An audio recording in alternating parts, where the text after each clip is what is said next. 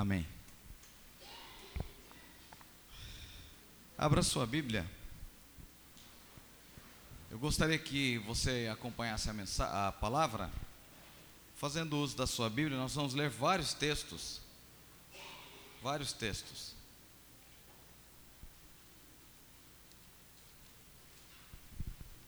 Primeira Timóteo, primeira carta de Paulo a Timóteo, no capítulo 6.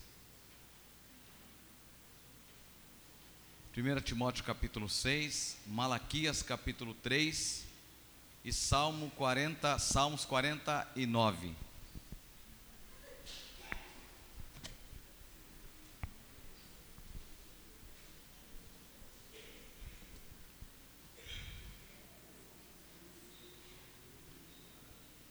Amém? Todos encontraram? Você vai ficar sentado depois por um longo período? Então coloque-se em pé por um instante. Amém? Pois você descanse o banco um pouquinho. Depois você vai cansá-lo, né? De ficar sentado. Primeira carta de Paulo a Timóteo, capítulo 6.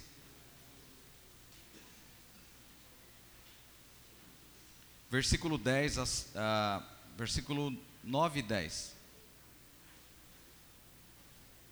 Mas os que querem ficar ricos caem em tentação, em armadilhas e muitos desejos insensatos e nocivos que levam as pessoas a se afundar na ruína e na perdição, porque o amor ao dinheiro é a raiz de todos os males.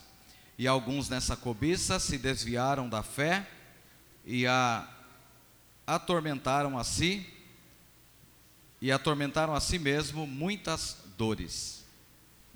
Malaquias capítulo 3, versículo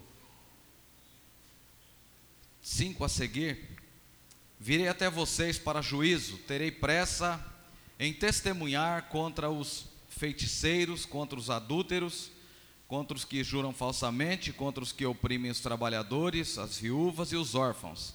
Torcem o direito dos estrangeiros e não se e não me temem, diz o Senhor dos Exércitos. Porque eu, Senhor, não mudo. Por isso vocês, filhos de Jacó, não foram destruídos. Desde os dias de seus pais, vocês se afastaram dos meus estatutos e não os guardaram. Voltem para mim e eu voltarei vo para vocês, diz o Senhor dos Exércitos. Mas vocês perguntam: como haveremos de voltar? Será que alguém pode roubar a Deus? Mas vocês estão me roubando e ainda perguntam: em que te roubamos? Nos dízimos e nas ofertas? Com maldição vocês são amaldiçoados, por que então me, uh, porque estão me roubando, vocês a nação toda? Tragam todos os dízimos à casa do tesouro, para que haja mantimento na minha casa. Ponham-me à prova nisto, diz o Senhor dos Exércitos, se eu não lhes abrir a janela do céu e não derramar sobre vocês bênçãos sem medida. Por causa de vocês repreenderei o devorador, para que não consuma os produtos da terra, e não deixarei que as suas videiras nos campos fiquem sem frutos, diz o Senhor dos Exércitos. Todas as nações dirão que vocês são felizes. Há uma tradução que diz bem-aventurados, porque vocês serão uma terra de, de delícias, diz o Senhor dos Exércitos. Salmo, Salmos 49,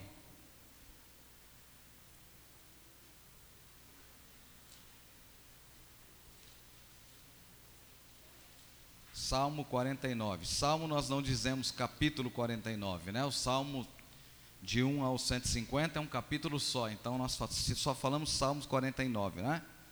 49, versículo 1 e versículo 17.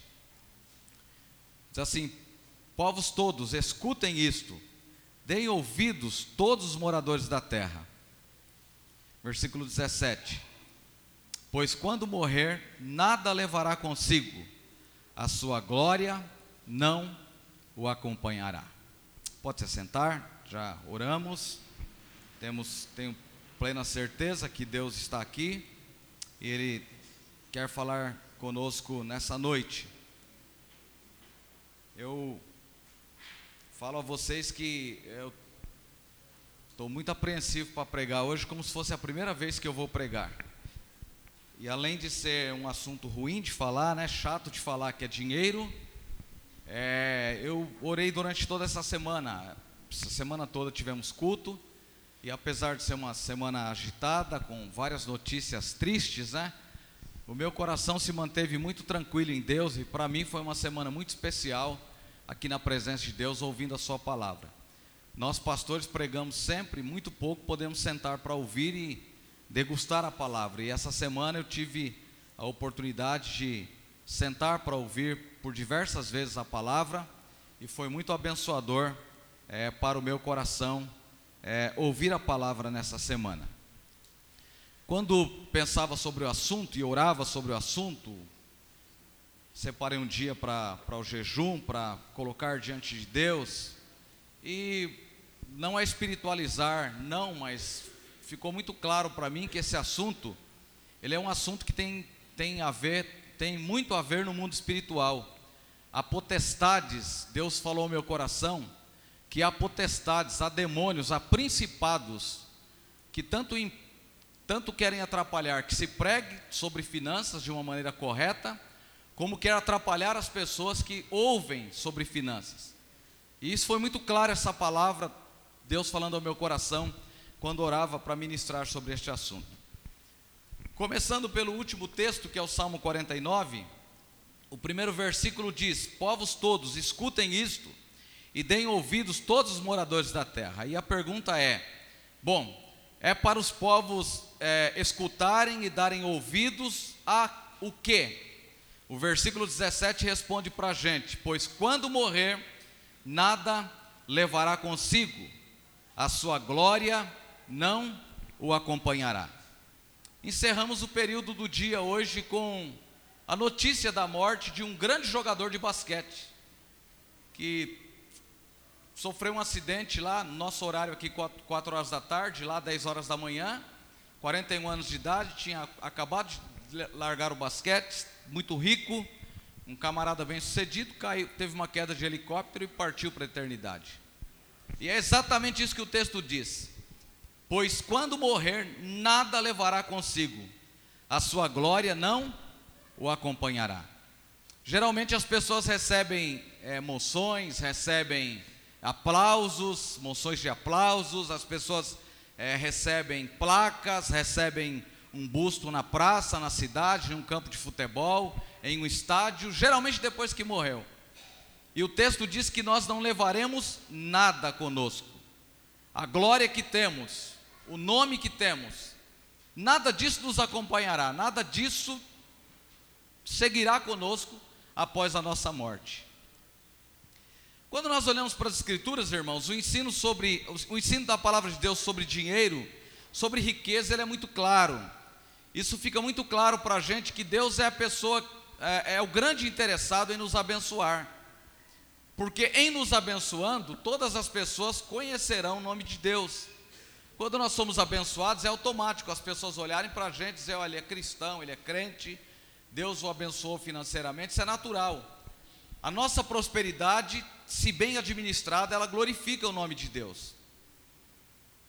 O cristão deve reconhecer que Deus é quem dá é, forças, dá graça para adquirir tudo quanto tem. Abra sua Bíblia em Deuteronômio capítulo 7. Melhor dizendo, capítulo 8. Deuteronômio capítulo 8.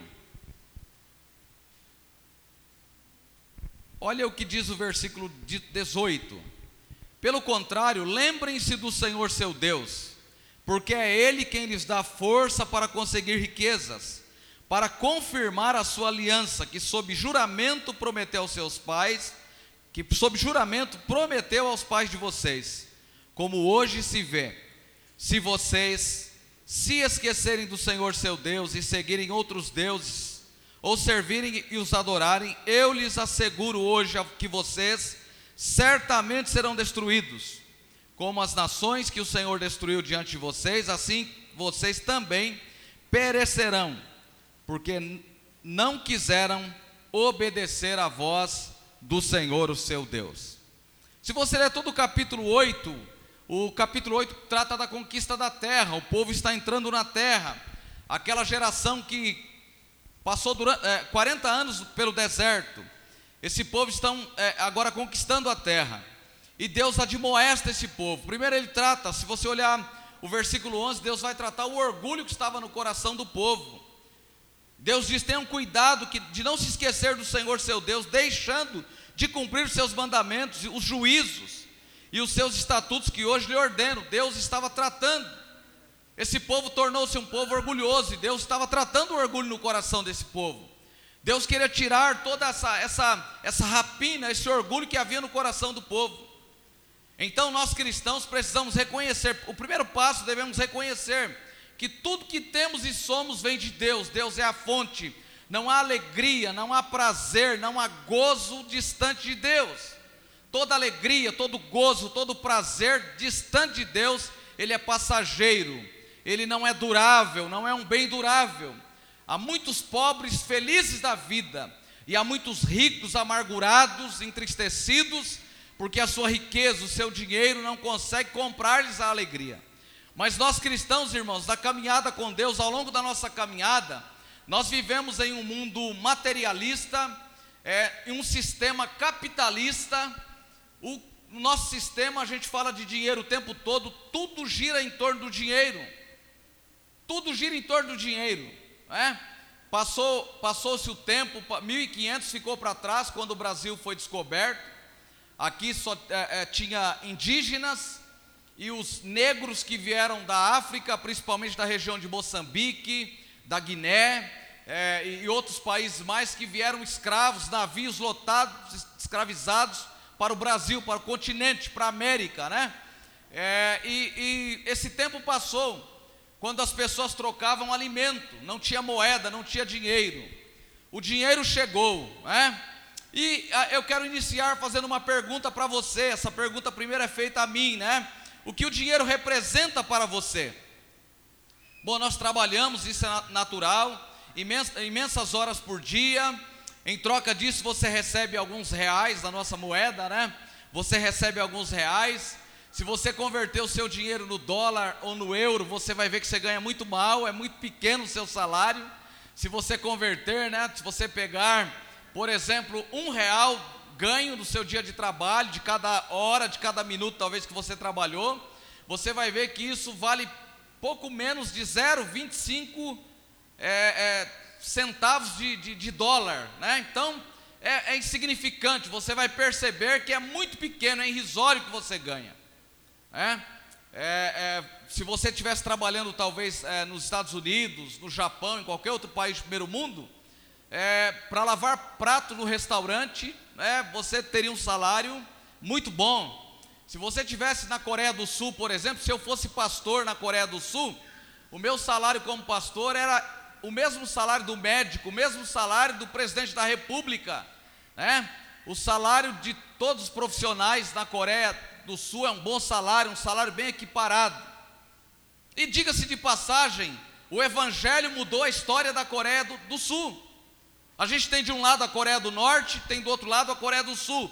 A Coreia do Norte morrendo de fome, com um ditador comandando aquele país já, uma família é, é, num sistema ditatorial há tantos anos, e a gente tem a, a Coreia do Sul usufruindo de muitas bênçãos, porque um dia o Evangelho chegou lá. E eu li uma vez sobre a história da, da primeira missionária que foi para a Coreia. É, da Coreia do Sul, ela evangelizou aquela nação. E ela deixou uma, uma, uma é como se fosse uma carta para as pessoas dizendo assim: ó, quando eu morrer, coloque no meu túmulo assim. Eu só tinha um coração e por isso dei ele para Deus para evangelizar a Coreia do Sul. Se eu tivesse dois corações, daria os dois para evangelizar essa nação. A Coreia do Sul, um país atrasado, um país de terceiro mundo, tornou-se país de primeiro mundo, porque o Evangelho qualificou aquele povo, o Evangelho mudou aquele povo. Hoje eles se reúnem em templos, alguns não são como o nosso aqui de alvenaria, alguns são templos fechados de lata, e sabe o que eles fazem? Todo o recurso que as igrejas arrecadam, eles mandam para muitos países no mundo, com o propósito de evangelizar, de propagar o Evangelho. Eu tenho um amigo da minha turma, que nós somos parceiros dele, o Ronivaldo. Ele foi missionário em Moçambique, logo que nos formamos, ele foi para Moçambique, ficou muitos anos em Moçambique e agora ele é missionário na Guiné-Bissau. A Coreia do Sul é uma das parceiras do Ronivaldo da Guiné-Bissau. Eles construíram há pouco tempo atrás uma escola, construíram um pequeno hospital. Eles estão dando estrutura para que ele evangelize as crianças, porque o evangelho mudou a história daquela nação, os cristãos abriram mão e o evangelho tem sido pregado em todo o mundo através daquela igreja. Quando eu me formei, eu ganhei uma bolsa da Coreia do Sul. Três dos meus amigos ganharam uma bolsa para ir para a Coreia do Sul. Ficaram três meses na Coreia do Sul. Eu ganhei uma, uma bolsa para ir para o Panamá e ficar três meses no Panamá fazendo um curso, é, ajudando um pastor, trabalhando com um pastor, é, trabalhando na área de crescimento, de plantação de igrejas. Como eu já pastoreava na época, eu não pude, o conselho na época não me liberou para ir, eu não pude ir para o Panamá. Eu teria três meses, tudo pago, a estadia, hotel, tudo, para ficar a igreja da Coreia. Queria investir em mim para que eu voltasse para o Brasil, entendendo tudo sobre plantação de igrejas. O Evangelho é capaz de mudar a nossa história. Amém? Então o homem é, é, trabalha, tem, é, se esforça e ganha o seu salário. É, na América do Norte, é, eu, eu, li uma história que me chamou bastante atenção. É, a história de um homem que faleceu. Esse homem era um comerciante, ele tinha uma única filha e ele deixou um testamento para o seu advogado. Assim que ele morresse, era para ele entregar aquele testamento para sua filha e dizer para ela da fortuna que ele havia acumulado há muitos anos, para que ela guardasse aquele dinheiro, para que ela tivesse muito cuidado na administração daquele dinheiro. O advogado que cuidava dos seus interesses, do pai dessa moça, entregou-lhe uma carta deixada em seu poder pelo falecido. Tinha o seguinte teor a carta: Deixo-te deixo uma quantia no banco e espero que seja suficiente para fazeres face é, em todas as suas despesas. Quero que penses nessa quantia, não apenas como dinheiro, mas gostaria também que te lembrasses de que é parte de minha vida, dedicada ao teu bem-estar, para a tua felicidade. Estão empregados naquele dinheiro muitas das minhas melhores horas, horas em todos os dias, durante muitos anos Está empregado também nessa quantia o meu cérebro, isto é, as melhores ideias que tive durante a minha vida de comerciante, minha força física, minha energia e meu amor, estão todos armazenados nesse dinheiro, que passa agora para o teu poder. Espero também que te lembres de que, ao usares o dinheiro que te estou legando, estarás de fato usando a vida de teu pai Peço-te, portanto, que não desperdices, mas que o uses como usaria meu tempo, meu esforço e meu amor. Alegro-me em entregar, agora que não mais estou ao teu lado, parte da minha vida para te resguardar da necessidade e quero expressar aqui o meu amor por você. Essa moça agora não é mais mordoma, essa moça não, não, não é mais mordomo do, do, do dinheiro que seu pai tinha. Ela passa a ser agora herdeira desse dinheiro. Ela passa agora a ser dona desse dinheiro. Ela não tem mais o dinheiro do seu pai para administrar, mas esse dinheiro agora torna-se seu. O seu pai viveu durante muitos anos como comerciante, trabalhou, empregou todas as suas forças, todo o seu sacrifício. Os dias mais felizes, os dias mais tristes ele trabalhou, deu duro para guardar este dinheiro. E agora ele deixa um testamento dizendo de como essa filha deveria administrar esse dinheiro. Eu quero falar com vocês nessa noite de mordomia dos recursos e a responsabilidade de prestar contas dela. Repita comigo: mordomia dos recursos, mordomia dos recursos. e a responsabilidade de prestar contas. Só vocês agora, bem forte.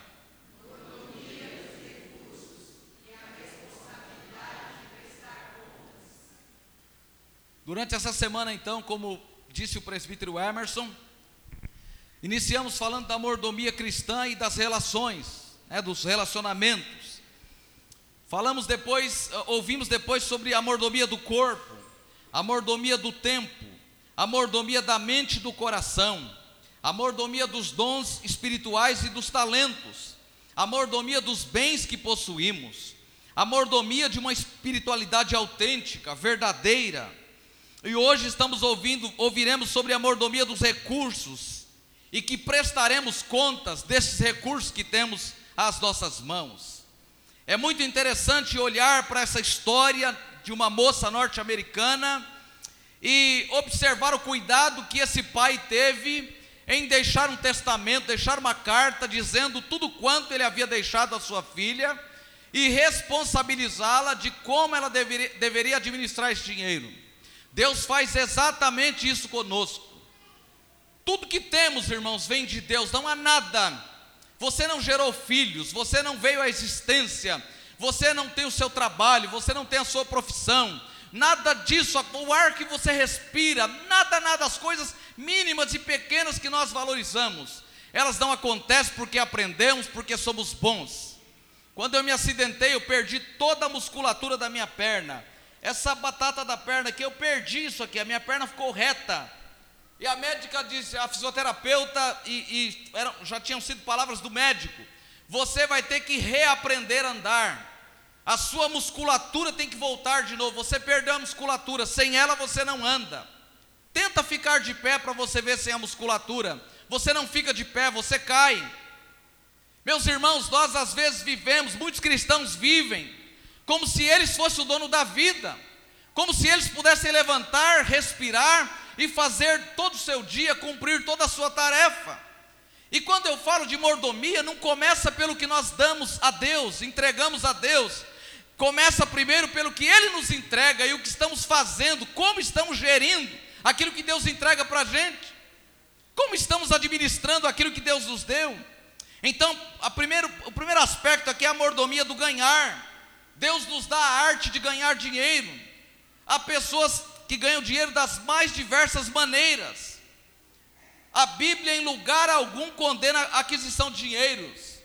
A Sociedade Bíblica do Brasil lançou uma coleção de livros sobre milagres da Bíblia, é, é, nomes da Bíblia, uma série de coisas, e lançou esse aqui: Histórias de Dinheiro na Bíblia. Acho que o ano passado eu comprei este livro. É impressionante quantas histórias de dinheiro há na Bíblia. Há muito mais histórias de dinheiro. A Bíblia fala muito mais de dinheiro do que salvação. Deus está preocupado com a nossa vida, com a nossa manutenção, com o nosso dia a dia. Olhe bem nas parábolas do, do, dos talentos. Mateus capítulo 25, versículo 30. Vamos lá para este texto. Mateus capítulo 25. Como eu disse a vocês, leremos alguns textos. A partir do versículo 14: Pois era como um homem que, ausentando-se do país, chamou seus servos e lhe confiou seus bens. Versículo 15: A um deu cinco talentos. Aí, lá no versículo 22, é, e aproximando-se também o que tinha recebido dois talentos um recebe cinco talentos, o outro recebe dois talentos. Versículo 24: Chegando por fim o que tinha recebido um talento. Então um recebe cinco talentos, outro recebe dois talentos, outro recebe um talento. Qual era o propósito? Esse homem entrega o talento, ele se retira e ele volta para essas pessoas que receberam os talentos prestarem contas a ele. Versículo 16: O servo que recebeu cinco talentos tinha recebido cinco talentos, saiu imediatamente a negociar com eles e ganhou outros cinco. Versículo 22: E aproximando-se também o que tinha recebido dois talentos, disse: Ó oh, Senhor, o Senhor me confiou dois talentos, eis aqui os outros dois que ganhei. Então o Senhor disse: Muito bem, servo, bom e fiel, você foi fiel no pouco, sobre o muito eu te colocarei, vem a participar da alegria do seu Senhor. Versículo 24: Chegando por fim o que tinha recebido um talento, disse: Sabendo que o Senhor é um homem severo, que colhe onde não plantou, ajunta onde não espalhou, fiquei com medo escondi o seu talento na terra, aqui está o seu talento. Os três receberam talentos, dois trabalham e dobram este talento. O que recebeu menor valor, ele esconde esse talento, e quando o homem vem para ele prestar contas, ele diz: Aqui está o seu talento. Eu sei que o Senhor é homem duro, severo, então eu guardei, eu escondi ele aqui para que quando o Senhor eh, voltasse, ele estivesse aqui bem protegido, guardado. Há uma outra parábola que me chama a atenção, no Evangelho de Lucas, olha aí Lucas capítulo 29, desculpe, capítulo 19. Lucas capítulo 19. Aqui nós temos uma outra parábola, a parábola das dez minas. Versículo 16.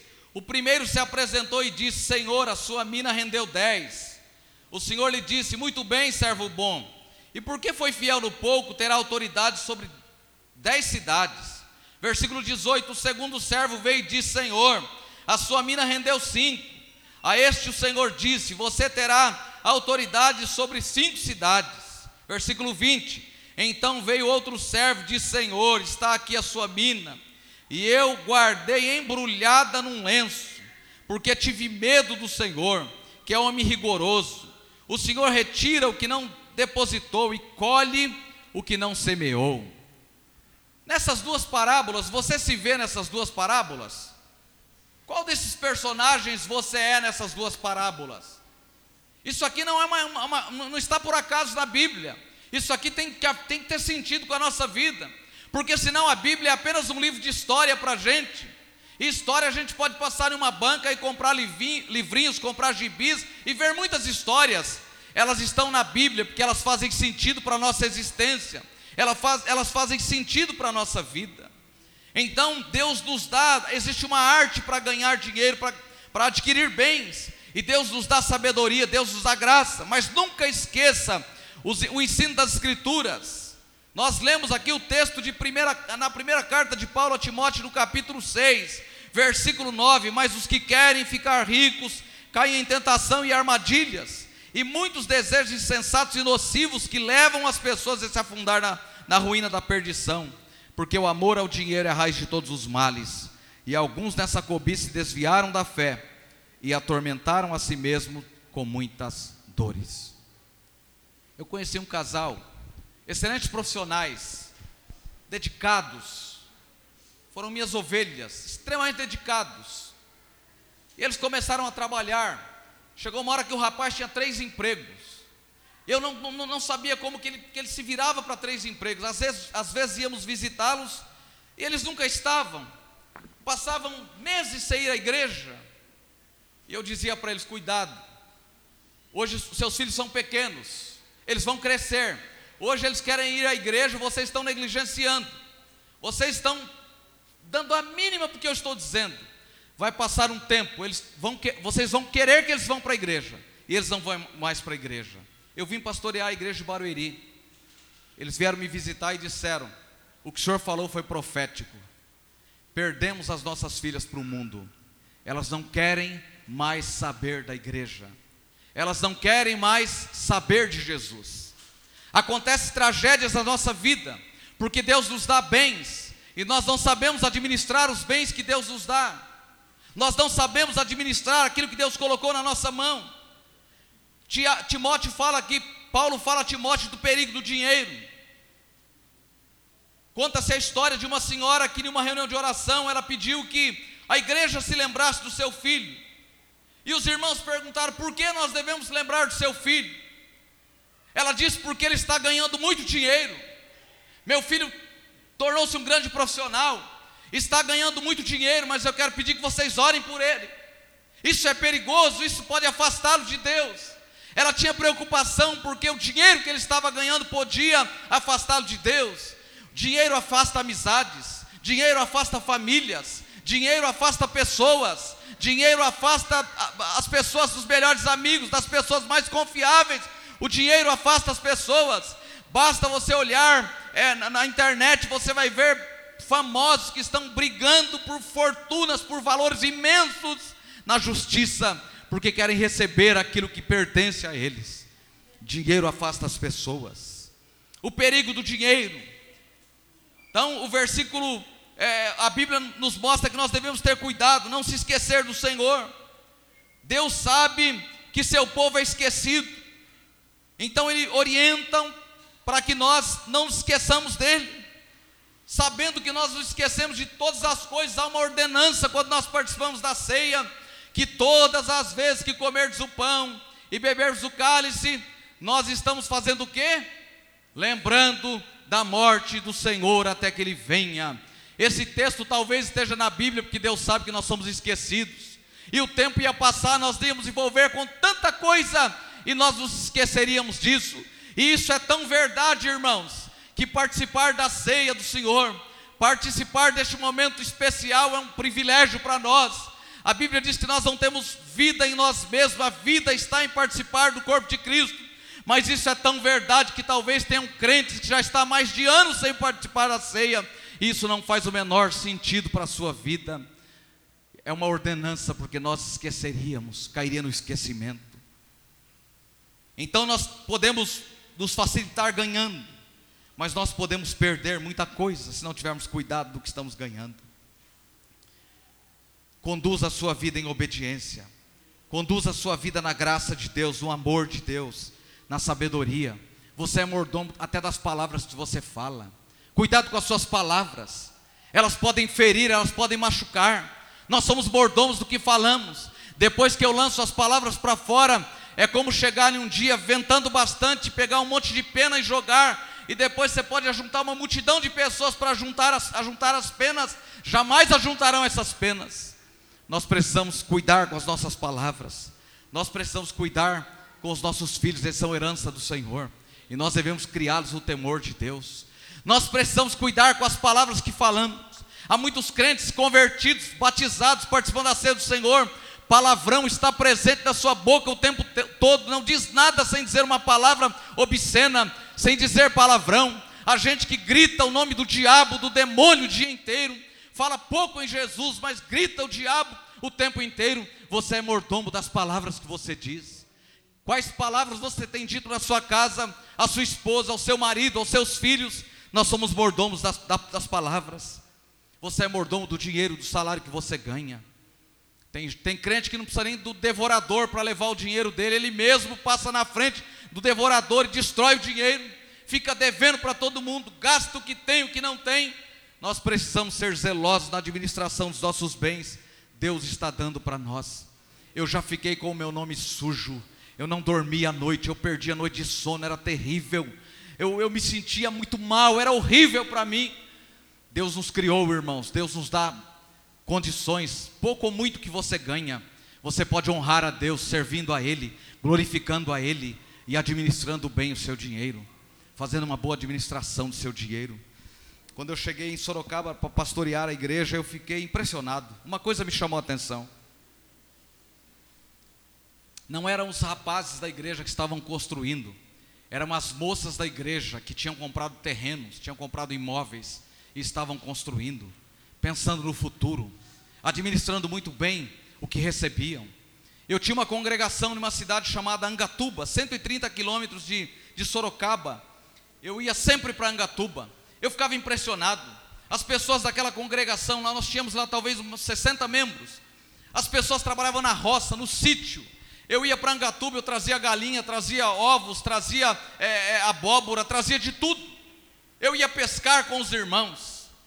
Uma vez, é, numa, numa estatística que fizeram na, na, na igreja, 90% dos membros daquela congregação eram dizimistas, 90% daqueles irmãos tinham sua casa própria, gente que morava no sítio, trabalhava na roça. A, a, a, impre, a única empresa que tinha naquela região era uma empresa que é, é, fazia suco de laranja, uma fazenda que tinha uma empresa que fabricava suco de laranja. As pessoas trabalhavam na roça, mas as pessoas tinham uma vida abençoada, sabiam administrar o que, que tinham. Nós moramos nas grandes cidades, a televisão é, é, nos mostra os meios de consumo, todas as propagandas da televisão estão no imperativo: compre, aproveite, compre, consuma, é sempre desse jeito.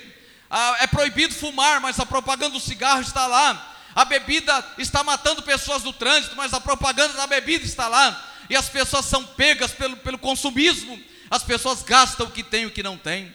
Agora basta você colocar a internet no celular, você compra, você passa o seu cartão e você vai gastando, gastando. Quando você vê, está devendo para todo mundo, não tem o menor controle da vida financeira. E depois começa a desviar, se afasta da igreja, se distancia de Deus, coloca culpa em Deus, coloca culpa no diabo, coloca culpa nos irmãos, sai pedindo oração para todo mundo que não sabe administrar a vida porque não sabe administrar aquilo que Deus dá, aquilo que Deus tem colocado nas nossas mãos, sendo muito ou pouco, saiba administrar o que Deus está dando para você. Você cuida dos seus bens, Como que você cuida, é, é, menino, menina, do tênis que seu pai te deu? Talvez pagou 300 reais, você nunca pagou uma prestação. É, você nunca pagou uma prestação, você não sabe o valor que tem. Os pais que não sabem dizer não aos filhos. A criança olha e ele pede. É, eu estava ouvindo um especialista é, é, falando sobre é, é, como que os pais devem se comportar, é, não levar crianças ao supermercado, principalmente em hora de refeições. Né? A criança vai estar com fome, você compra o que precisa comprar e o que não tem.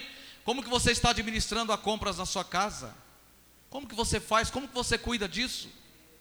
Como que você tem gerenciado? Como que você está ensinando os seus filhos? Dinheiro cai do céu, tem um abracadabra que você faz assim, ele cai, é assim que você está ensinando seus filhos? Tem que administrar. É? É, tá, é, comum agora, outro dia eu saí dando uma volta aqui no, na hora do culto, tinha gente na, mexendo na internet, mandando mensagem no WhatsApp na hora do culto. Crianças com, com celular o tempo inteiro, irmãos, nós estamos perdendo as estribeiras, nós estamos esquecendo que existe céu e inferno, e talvez a nossa bondade esteja mandando os nossos filhos para o inferno, afastando os nossos filhos de Deus. Você é mordomo, você vai prestar contas a Deus, mordomo dos recursos e a responsabilidade de prestar contas. Nós precisamos ter zelo, nós precisamos ter cuidado. Então, a mordomia, como usar a mordomia? É importante usar a mordomia de forma sábia. Nos Estados Unidos tem uma senhora chamada Ida, o segundo nome dela eu não vou saber dizer. Essa mulher ajuntou uma fortuna. Essa mulher administrou muito bem os seus bens. E sabe o que essa mulher fez? Ela disse: Eu quero fazer o bem, eu quero fazer a diferença em todas as nações, abençoando as nações com o meu dinheiro, com a minha fortuna. A catedral da Igreja Batista do Rio de Janeiro, talvez a igreja mais antiga do Brasil, essa igreja foi toda construída com os recursos que essa mulher, que essa americana mandou para o Brasil para construir aquela grande igreja batista no Rio de Janeiro. A igreja brasileira não, não, não é acostumada a dar, sabe por quê? Porque os americanos vieram aqui evangelizar, os europeus vieram aqui evangelizar, nós acostumamos receber missionários americanos, europeus, e eles traziam tudo, a igreja brasileira não tinha que dar nada. Eles traziam dinheiro, traziam riqueza, então a igreja brasileira acostumou a receber, e a igreja brasileira ainda não sabe dar. Eu, eu, li outro dia um livro sobre missões, eu fiquei impressionado alguns anos atrás. Eles pegaram todo o valor arrecadado de missões da igreja brasileira e dividiram pela quantidade de crentes no Brasil. Deu 50 centavos por ano de oferta para cada crente brasileiro. O que, que você faz para pregar o evangelho na África com 50 centavos? Pastor, mas eu dou mas isso considerando a, a, a outros crentes que nunca deram um centavos para missões. Isso equivale a 50 centavos para cada brasileiro de oferta por ano na obra missionária. Então é vergonhoso, nós ainda não aprendemos a, a, a, ser mordomos daquilo que Deus confiou nas nossas mãos, daquilo que Deus confiou a nós. A primeira vez que fui para a África, eu mandei fazer uma camisa bonita, voltei feliz da vida. Fui à igreja a primeira vez, a segunda vez, a terceira vez. Um dia, um rapaz da igreja, um senhor da igreja me parou e falou: Pastor, usando exatamente essa linguagem, já está enchendo o saco de ver o senhor com essa camisa na igreja. Falei: Por quê? Já deu para o senhor falar da África para a igreja? Eu falei: O problema é meu, eu comprei com o meu dinheiro. Eu não usei o seu dinheiro para comprar essa camisa. As pessoas, irmãos, as pessoas não querem, as pessoas não têm o menor senso de servir a Deus. As pessoas estão acostumadas a receber, as pessoas estão acostumadas a ganhar. Dar é um ato muito difícil da nossa vida. Generosidade não está na nossa agenda. E Deus é generoso, Deus quer nos abençoar. Então, o primeiro aspecto da nossa vida é o que o dinheiro representa para você. O que os recursos, o que os bens representam para você. Eu sei que esse assunto não, não é muito agradável, não. Ah, talvez seja até por isso a gente ter avisado que ia falar, que faltou tanta gente hoje, mas não tem problema. Quando eu te ensino, eu tiro a minha responsabilidade, você está responsabilizado a obedecer ou não obedecer, mas é meu dever te ensinar o que a Bíblia diz, o que a palavra de Deus diz. Nós devemos então ser mordomo. Mordomo é uma pessoa que pratica, que sabe praticar a economia na administração dos bens. O mal de muitos é não saberem distribuir, administrar. gastam, jogam fora, e aquilo que seria bênção torna-se pedra de tropeço, muitas vezes. Nós temos um grande modelo da administração, o próprio Jesus. Olha Mateus capítulo 8, versículo 20, diz assim: As raposas têm seus covis, as aves dos céus têm ninho, mas o filho do homem não tem onde reclinar a cabeça. Jesus não tinha onde reclinar a cabeça. E às vezes nós estamos gastando a nossa vida, o nosso tempo. Amanhã você pode ter um diagnóstico de um câncer. Amanhã você pode ter um diagnóstico que está à beira da morte. E o que será a sua vida? O que será da sua vida? Amanhã eu posso ter um terrível diagnóstico. E como nós estamos administrando a nossa vida, o nosso tempo, a nossa mordomia. Eu sei que assusta mesmo, estou vendo alguns de vocês muito assustados nisso que eu estou dizendo, mas é a grande verdade. Eu tenho certeza que esse rapaz que morreu agora à tarde levantou de manhã e tomou café com a sua família. Postaram uma foto dele com a filhinha no braço. Horas depois ele estava, estava a família recebendo a notícia de que ele havia morrido. A nossa vida termina desse jeito. E para Deus não faz, não interessa, para Deus na, na matemática de Deus não importa o jeito que nós vamos partir para a eternidade. Talvez da forma mais bruta, mais difícil. Eu jamais imaginaria que meu pai ia morrer do jeito que morreu. Para mim é, é, tenebroso lembrar e olhar as cenas quando eu cheguei, encontrei meu pai todo ensanguentado, jogando sangue pelo ouvido, pelo nariz, para todo lado. Eu guardei essa, isso durante muito tempo. Isso me levou a uma depressão. Eu fiquei deprimido muitas vezes e quando eu fui para fazer terapia, o, o psicólogo disse para mim: a morte do seu pai causa muito mais problemas para você do que o seu próprio acidente. Eu convivi com isso durante muito tempo. Eu fiquei durante muito tempo questionando Deus, Deus, mas por que que meu pai morreu desse jeito? Para Deus não importa, o meu pai está nos braços do Senhor Jesus. Seja um bom mordomo da sua saúde. Desperdiçamos a saúde e depois responsabilizamos os médicos. Responsabilizamos Deus às vezes. Mas há um aspecto interessante no Evangelho. Há um aspecto interessante na Bíblia que é dizimar, que é ofertar ao Senhor. Então, o que você está fazendo com o seu dinheiro? Como você administra o seu dinheiro? O que o dinheiro representa para você? Mas a segunda parte dos textos lidos é Malaquias capítulo 3. E eu quero reler este texto com você de Malaquias capítulo 3. Abra novamente a sua Bíblia comigo em Malaquias capítulo 3. Vamos ver o sentido desses versículos. À medida que eu for falando, eu vou citando os versículos a você. Bom, primeiro nós precisamos entender qual é o contexto em que Malaquias escreve. Malaquias é o profeta que escreve aproximadamente 400 anos antes de Cristo. É um período de decadência. A religião, o templo, o sacerdócio, o culto, os sacrifícios. As pessoas haviam deixado de honrar a Deus. Olha o capítulo 1 de Malaquias para você ver. O que está acontecendo no capítulo 1? O profeta está denunciando o povo. Olha o versículo 7. Vocês oferecem pão impuro sobre o altar e ainda perguntam em que te havemos profanado? Nisso de pensar, de nisso de pensarem que a mesa do Senhor pode ser desprezada. Quando vocês oferecem em sacrifício um animal cego, será que isso não é errado? E quando trazem um animal coxo ou doente, será que isso também não está errado? Ora, experimentem oferecer um animal desses ao seu governador. Será que ele se agrada de vocês ou será favorável a vocês? Diz o Senhor dos Exércitos. E agora, sacerdotes, supliquem o favor de Deus para que nos conceda a sua graça. Mas com tais ofertas nas mãos, será que ele será favorável a vocês? Diz o Senhor dos Exércitos. O povo estava dando a sobra, o resto, aquilo que não servia para eles, eles estavam entregando para Deus. Olha o capítulo 2.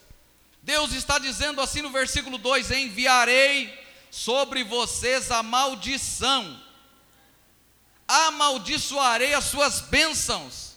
Aliás, já as tenho amaldiçoado, porque vocês não se importam com a honra devida ao meu nome.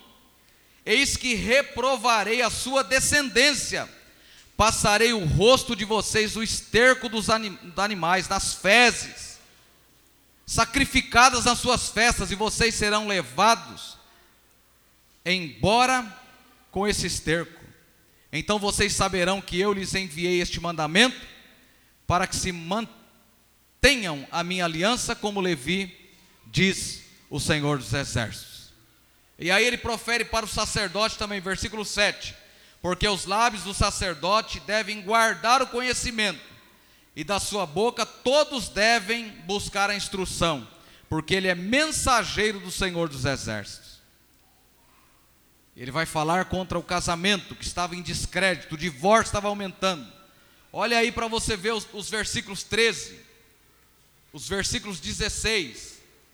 Há outra coisa que vocês fazem, cobrem de lágrimas o altar, vêm, choram, o choro, o gemido de vocês. Porque ele já não olha mais a oferta e nem aceita mais com prazer. Versículo 16. Porque o Senhor, o Deus de Israel, diz que odeia o divórcio e também aquele que cobre de violência as suas roupas, diz o Senhor dos Exércitos. Portanto, tenham cuidado e não sejam infiéis. A questão aqui é a infidelidade do povo, está cansando Deus. E Deus quer tratar duramente, severamente com esse povo. E quando chega no capítulo 3, Deus está chamando este povo para a restauração. O capítulo 3 você pode observar que ele inicia: Eis que eu envio o meu mensageiro que preparará o caminho diante de mim. De repente, o Senhor a quem vocês buscam virá a seu tempo, e o mensageiro da aliança a quem vocês desejam, eis que ele vem, diz o Senhor dos exércitos. Deus quer restaurar o povo. E aí o versículo 5 diz: Virei até vocês para juízo, terei pressa em testemunhar contra. E aí ele vai enumerar aqui os feiticeiros, adúlteros, contra os que juram falsamente. É, e aí o versículo 6 diz dizendo: Porque o Senhor não mudo por isso vocês, filhos de Jacó, não foram destruídos desde os dias de seus pais. Vocês se afastaram dos meus estatutos e não os guardaram. Voltem para mim e eu me voltarei para vocês. Deus está convidando o povo para se voltar para Ele, para voltar novamente a Ele. Então, irmãos, dizimar é o ato de voltar-se para Deus. Como assim? Ninguém é mais doador do que Deus. Tem muitos pregadores nos dias que estamos vivendo desobrigando as pessoas de dizimarem, de ofertarem mas isso não é bíblico. As pessoas dizem isso aí é coisa do Antigo Testamento. É muito fácil a gente descobrir isso. Você olha para a Bíblia e Abraão, é, é, Jacó entregaram o dízimo muito antes da lei. Bem antes da lei eles entregaram os dízimos. Então dízimo tem a ver com redenção. O que, que é redenção, irmãos? O que, que é redenção? O que, que é redenção? Estou perguntando para vocês. Redenção é o fato de que nós estávamos mortos, nossos delitos e pecados. Adão e Eva são os nossos representantes lá na queda. Estávamos separados de Deus. Jesus deixa o seu trono de glória, vem aqui, assume a forma humana, morre, ressuscita ao terceiro dia para nos dar direito de vida eterna. Ele levou sobre si os nossos pecados, a nossa maldição Jesus nos reconcilia com Deus. Isso é redenção. Redenção é não ter mais a dívida, nós somos redimidos, fomos transformados. Tivemos o nosso nome mudado, escrito no livro da vida. A nossa vida foi transformada. Já não carregamos mais o peso do pecado dos nossos ombros. Então, dízimo tem a ver com redenção, é a redenção que nos colocará no céu. Jesus nos comprou com seu precioso sangue, não foi com ouro e com prata, então eu afirmo a vocês, sem medo de errar, exercer mordomia do corpo, das palavras, do meu tempo, dos meus dons, dos meus talentos, dos meus bens, isso celebra a redenção. Viver com responsabilidade de tudo aquilo que Deus confiou a mim, é crer na redenção, é viver a redenção. Mas também eu preciso lidar com as minhas finanças, com a mesma compreensão, com a mesma obediência, assim como eu caminho em santificação, é, assim como eu caminho para uma vida de santidade, resumindo, isso também é espiritualidade autêntica. Dizimar, ofertar é espiritualidade, é vida de espiritualidade. Nós às vezes separamos. E o texto de Malaquias, capítulo 3, versículos do 6 a 10, ele vai falar para a gente. Deus não está fazendo promessas de ampliar o nosso patrimônio, mas Deus está nos responsabilizando a exercer a mordomia, uma boa mordomia.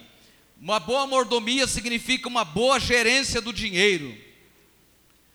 Dizim, obrigado, presidente Hermes. Dizimar deve ser mais do que o ato de exercer a mordomia, mas significa celebrar a redenção.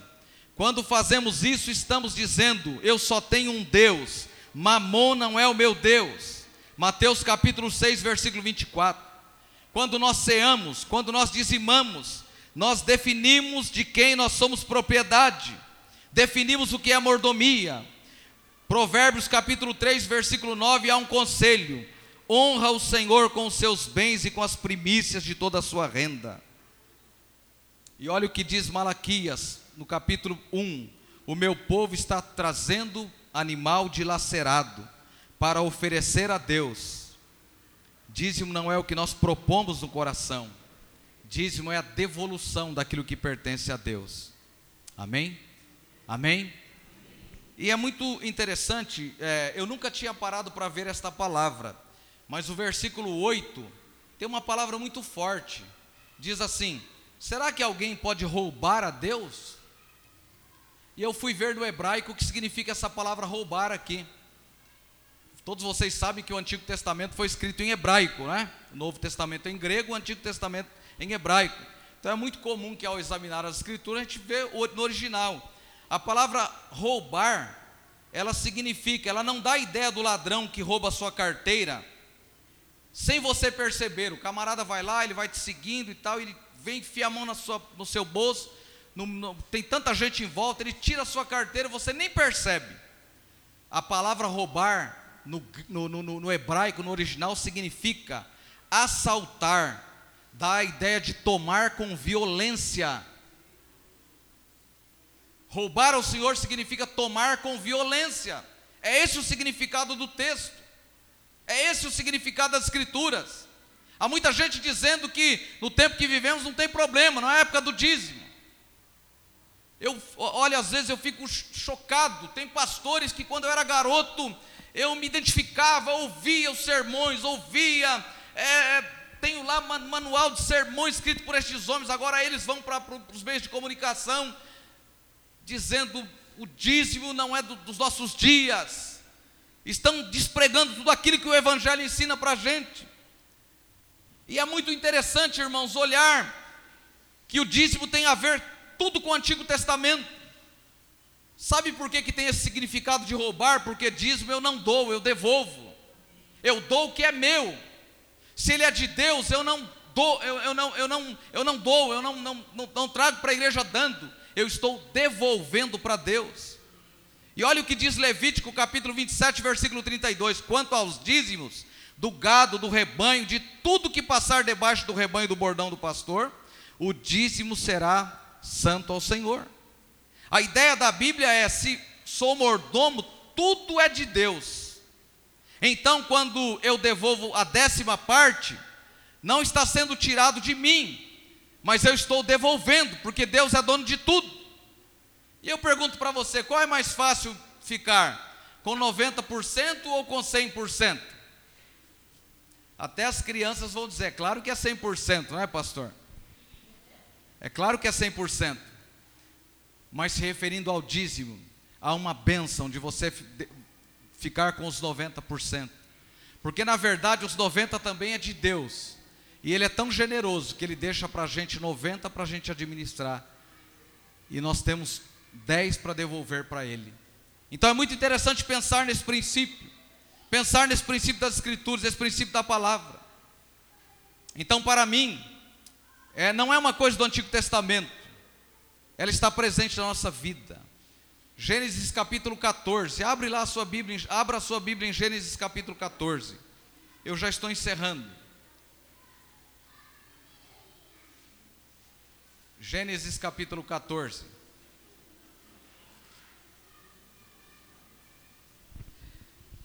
É uma história interessante, isso aqui tem tudo a ver com Hebreus. Eu vou mostrar para você que coisa interessante. Gênesis capítulo, capítulo 14 mostra Abraão envolvido em uma guerra. É uma guerra de quatro reis contra cinco reis. No final da história, os quatro, os quatro reis vencem os cinco. E olha como que ah, o versículo 17 diz: ele caminha para o encerramento dizendo assim: Quando Abraão regressava, depois de derrotar Kedor Laomer e os reis que estavam com ele, o rei de Sodoma, foi ao encontro dele no vale de Savé, que é o vale do rei.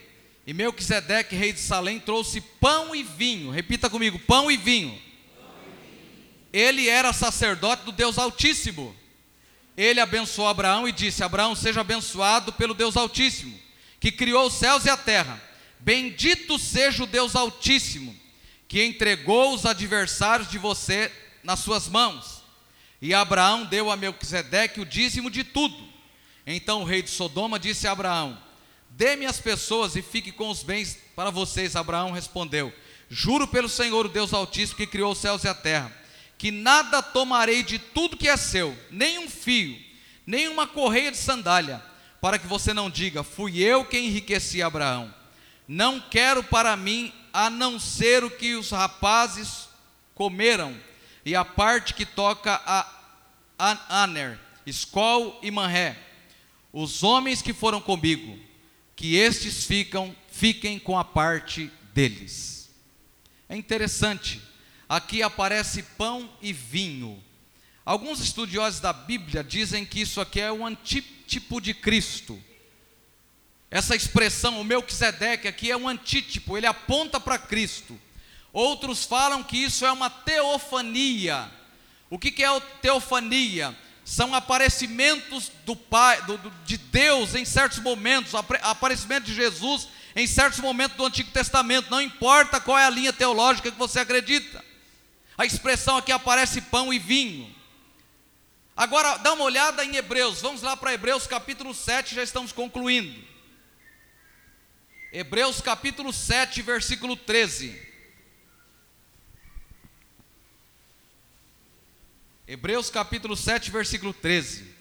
Porque aquele de quem são ditas estas coisas pertence a outra tribo, da qual ninguém prestou serviço diante do altar.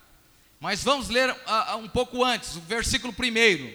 Porque este Melquisedeque, rei de Salém, sacerdote do Deus Altíssimo, foi ao encontro de Abraão, quando este voltava para a matança dos reis e os abençoou foi para ele que Abraão separou o dízimo de tudo.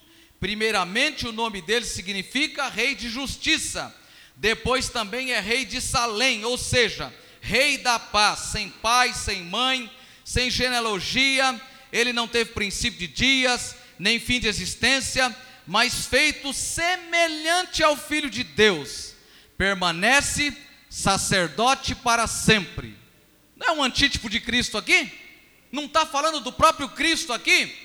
Então, para mim, irmãos, participar da ceia e dizimar a redenção é a mesma coisa. Nós é que separamos. Participar da ceia é uma bênção, mas devolver o que pertence a Deus, aí é dificuldade, porque eu vou mexer no meu bolso. Então, se você tem conhecimento do que é redenção, você não pode ter dificuldade, porque é tanto redenção participar da ceia, ter o meu nome escrito no livro da vida, saber que Jesus me comprou com o seu sangue, quanto devolver a Ele o que pertence a Ele. Dá uma olhada aqui no mesmo texto, no versículo 4. Vejam como eram grandes esse a quem Abraão, o patriarca, pagou o dízimo, tirado dos melhores despojos. E aí vai falar aqui da família de Levi, versículo 9, e aí o versículo 11. Portanto, se a perfeição fosse possível por meio do sacerdócio levítico, foi com base nele que o povo recebeu a lei. Que necessidade haveria ainda que se levantasse outro sacerdote, segundo a ordem de Melquisedeque, e não segundo a ordem de Abraão? Pois quando se muda o sacerdócio, necessariamente muda também a lei, porque aquele de quem são ditas estas coisas pertence a outra tribo, da qual ninguém prestou serviço diante do altar, pois é evidente que o nosso Senhor procedeu de Judá, tribo a qual Moisés nunca falou nada a respeito do sacerdócio. Isto é, é ainda muito mais evidente quando a semelhança de Melquisedeque surge outro sacerdote, quando a semelhança, se há um acraseado aí, a semelhança de Melquisedeque, surge outro sacerdote, constituído não conforme a lei de mandamento carnal, mas segundo o poder de vida que não tem fim, porque dele se testifica, você é sacerdote para sempre, segundo a ordem de Melquisedeque. Versículo 21. Mas este foi feito sacerdote com juramento, como aquele que lhe disse: O Senhor jurou e não se arrependerá. Você é sacerdote para sempre. Por isso mesmo, Jesus se tornou fiador de uma aliança superior. Então, dízimo é redenção. Tanto quanto participar da ceia é bênção, dizimar e devolver o que pertence a Deus é bênção para a nossa vida. Então, que você nessa noite compreenda o propósito de Deus para a sua vida. A primeira instituição é a Páscoa. Lembra da morte dos primogênitos? Deus disse assim: Esse negócio resolve comigo. O que, que Deus fez? Falou para pro, pro, pro, todas as famílias: Vai lá, pegue o sangue e coloque na porta. O sangue na porta era sinal de que o anjo da morte não poderia entrar nas casas. Então, o problema aqui, quando, quando se trata de redenção, o problema já não é mais com Deus. Quando se trata de algo que é precioso para Deus, Deus cuida. A família dos, do, dos hebreus era preciosa para Deus. Os egípcios morreram. Na casa de todos os hebreus, Deus propôs a vida de todo primogênito. Deus diz: Deixa comigo, coloque o sangue na porta. Mas olha interessante, quando se trata de redenção é diferente. Quando se trata de redenção é diferente. Volte para, se você voltar para Malaquias capítulo, o texto encerrando o texto de Malaquias você vai observar que há uma diferença. Se dízimo é redenção, como que Deus trata o, o dízimo então? É só você ler o texto e observar algumas coisas. O versículo 6, depois o versículo 7. Com maldição vocês são amaldiçoados, porque estão me roubando, vocês a nação toda. Tragam todos os dízimos da casa do tesouro, para que haja mantimento na minha casa. Ponham-me à prova nisso, diz o Senhor dos Exércitos, se eu não abrir a janela do céu e não derramar sobre vocês bênçãos sem medida. Ou seja, quando a desobediência parte por parte da redenção, quando nós desobedecemos a Deus, então o problema não é de Deus, nós temos que nos virar. Então por que, que a gente tem que ser fiel, leal a Deus?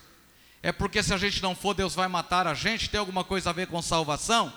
A gente perde salvação para ir para perde a salvação, deixa de ir para o céu se não for dizimista? Não. Nós somos salvos porque Jesus comprou com seu precioso sangue. Mas nós deixamos de experimentar a bênção de Deus na nossa vida nesse sentido. Fazem 25 anos que eu sou pastor.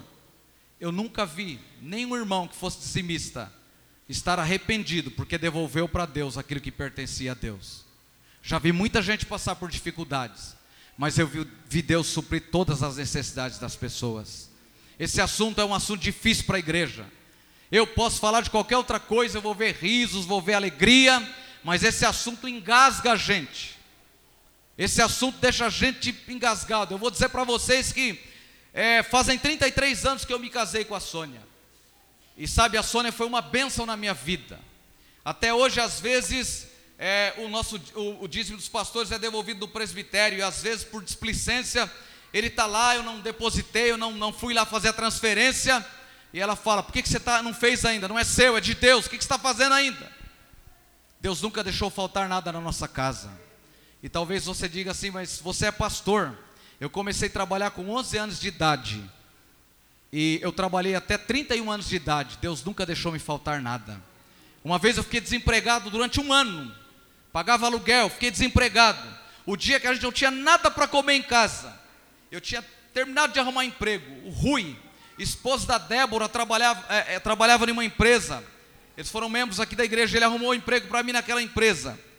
Quando eu, no, no dia que eu estava, primeiro dia para trabalhar, não tinha nada na nossa casa. Eu orei, a Sônia disse: Não tem nada, eu vou para a casa da minha mãe. Quando você chegar em casa, não tem nada. Tinha uma família que estava saindo para fazer compras. Deus disse para eles assim: faça duas compras, faça uma para vocês e para o Ramsés e a Sônia. A Sônia estava nos dias perto já de ganhar o Júnior. Quando ela voltou da casa da mãe dela, eu cheguei do trabalho, nós chegamos em casa. A pessoa estava em casa nos aguardando para entregar uma compra que Deus havia mandado para nós. Deus sempre supre as nossas necessidades. Amém? Então compete a você ouvir a palavra, examinar as escrituras e guardar no seu coração. O versículo 9 diz: Com maldição sois amaldiçoado. A maldição aqui não diz respeito à salvação. Cristo levou na cruz nossas maldições. Ele se fez maldito por nós. Quanto aos dízimos e ofertas, não é Deus nos amaldiçoando, mas é Deus dizendo: Você, Deus dizendo a mim e a você, eu não posso fazer nada, é a sua escolha. Eu quero encerrar com é, um, um testemunho brilhante que eu ouvi o pastor Luciano. Coloque-se em pé. O pastor Luciano subirá a contar. Em Santa Catarina ele tem um amigo que é pastor.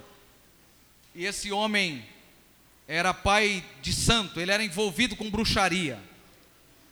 E a entidade que ele serviu, o demônio que ele serviu, um dia falou para ele assim: Ó, eu quero que você faça um trabalho de bruxaria. E você vai ao cemitério e você vai violar um túmulo. Você vai descobrir uma pessoa que faz 15 dias que está enterrada. Isso é um fato verídico, é um pastor de Santa Catarina.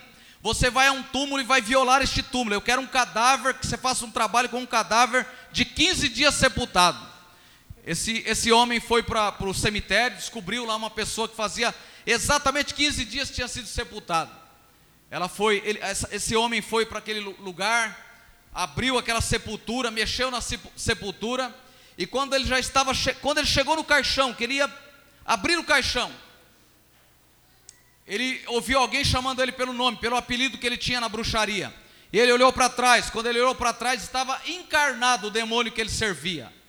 Ele olhou para aquele demônio e o demônio disse para ele: opa, aí não, não mexa aí não. Não mexa aí não.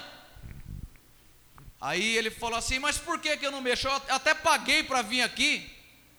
Você sabe quanto é difícil violar um túmulo? Você sabe quanto é difícil mexer com isso aqui? Não mexa aí não. Aí ele perguntou para o demônio: Mas por que não é para mexer? Essa aí você não pode mexer, não. Ela é do homem lá de cima. E se você mexer, você vai morrer agora. E aquele demônio desapareceu. Aquele homem levantou e foi embora. Ele falou: Eu saí para pesquisar quem era aquela pessoa. Ele disse: Aquela mulher fazia exatamente 15 dias que ela havia sido sepultada. Era crente. Era esposa de um pastor, por sinal. E aquele homem saiu dali. Ele disse assim: Meu Deus, se Deus está cuidando de um cadáver desse que já morreu há 15 dias, nesse mau cheiro terrível que está aqui, o homem lá de cima está cuidando deles, quanto mais de quem está vivo e que serve a Ele. Esse bruxo largou a feitiçaria e passou a servir a Jesus Cristo como Salvador. Em uma mensagem do pastor Luciano Subirá, quando eu fui pregar sobre isso, eu ouvi muitos pregadores e eu fiquei admirado. Ele disse assim: irmãos, nós não temos coragem, às vezes, de ser leais a Deus que nos dá a vida e que cuida da gente. A Bíblia diz que Lázaro, morto há quatro dias, já cheirava mal. Imagina quem está morto há 15 dias, o bruxo disse. Se Deus está cuidando de um cadáver fedorento desse que já foi sepultado há 15 dias, quanto mais de quem está vivo, eu vou servir a este Deus. E aquele bruxo entregou a sua vida para Jesus. Nós aceitamos a Cristo como Salvador com muito desejo de servi-lo, de ser abençoado, de, de ser alcançado pelas bênçãos dele. Mas há princípios que nos seguem, um deles é o princípio da obediência, da submissão a Deus. É o princípio de submeter à vontade de Deus. Eu concluo afirmando com toda certeza: Deus não está preocupado com o seu dinheiro, mas Ele está preocupado com a sua obediência, com a sua fidelidade, com o seu reconhecimento de quem Ele é você é mordomo. Cabe a você ser fiel e nada mais. Ele tem cuidado de você apesar da sua capacidade, da sua inteligência, da sua força, da sua saúde. Mas não se esqueça, porque dele, por meio dele, para ele são todas as coisas. A ele seja a glória para todos sempre. Romanos 11:36. Eu quero te convidar nessa noite a renovar a sua aliança com Deus